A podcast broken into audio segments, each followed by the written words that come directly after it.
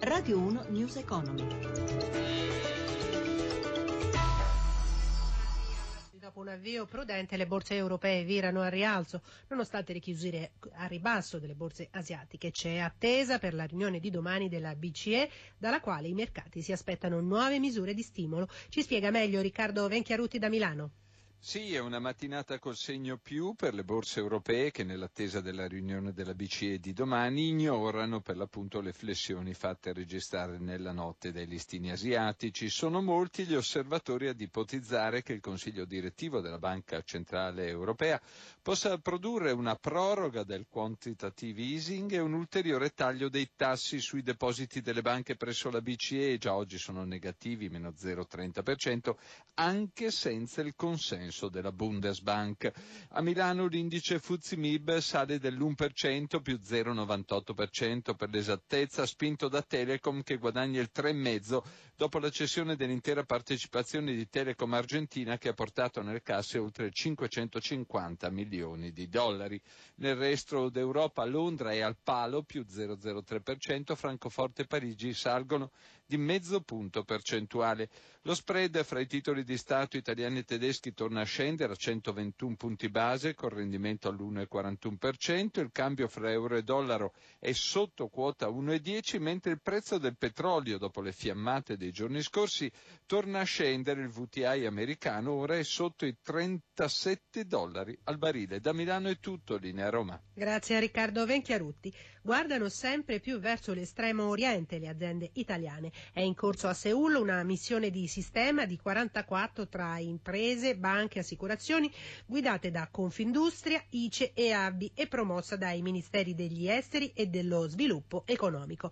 Moda, componenti per auto, biomedicale e pelletteria i settori maggiormente rappresentati. L'intervista è di Roberto Pippan. Marco della Seta, ambasciatore italiano in Corea. Cosa possiamo fare insieme ai coreani, un paese che sta crescendo ad un ritmo del 3,2% per quel che riguarda il prodotto interno lordo, che è uscito dalla crisi prima di noi, la crisi finanziaria cominciata nel 2008, che è primo al mondo per la produzione di schermi LCD per connessioni internet, è al secondo posto per semiconduttori, per i telefonini cellulari e poi produce componenti per auto, produce navi, è all'avanguardia per quel che riguarda la ricerca tecnologica. Che cosa possiamo fare insieme? Beh, possiamo fare molto insieme con la Corea, intanto nel settore del commerciale, il scambio è promettente, abbiamo raggiunto 5,8 miliardi di dollari di esportazione l'anno scorso e c'è spazio ancora per crescere sia nel settore delle componenti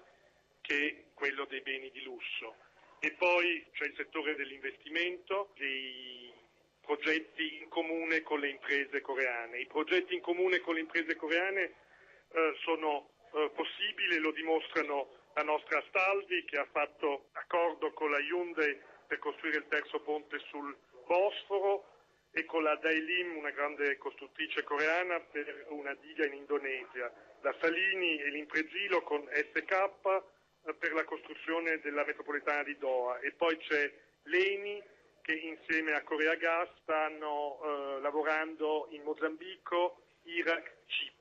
I coreani da parte loro hanno investito in Italia sia nel settore dei marchi dei beni di consumo che eh, anche eh, sul piano finanziario per quello che riguarda i nostri fondi di investimento, l'F2I, dove ha investito il National Pension Service coreano 120 milioni di dollari e sono in corso eh, contatti tra KIC, che è il fondo sovrano coreano, con la nostra cassa di deposito e prestiti. Quindi in sostanza la Corea ci può fare da ponte verso altri paesi e noi possiamo lavorare assieme ai coreani in tutto il mondo, ma questo anche per le piccole e medie imprese o soltanto per le grandi? Ovviamente è più facile per le grandi, ma vi è spazio anche per le piccole, soprattutto se sono piccole eh, specializzate, di eccellenza, di qualità. News Economy a cura di Roberto Pippan torna oggi pomeriggio alle 17.32. Ringrazio Cristina Pini in redazione e Stefano Capogna per il supporto tecnico. Da Amalia Carosi, buon proseguimento d'ascolto sempre su RAI Radio 1.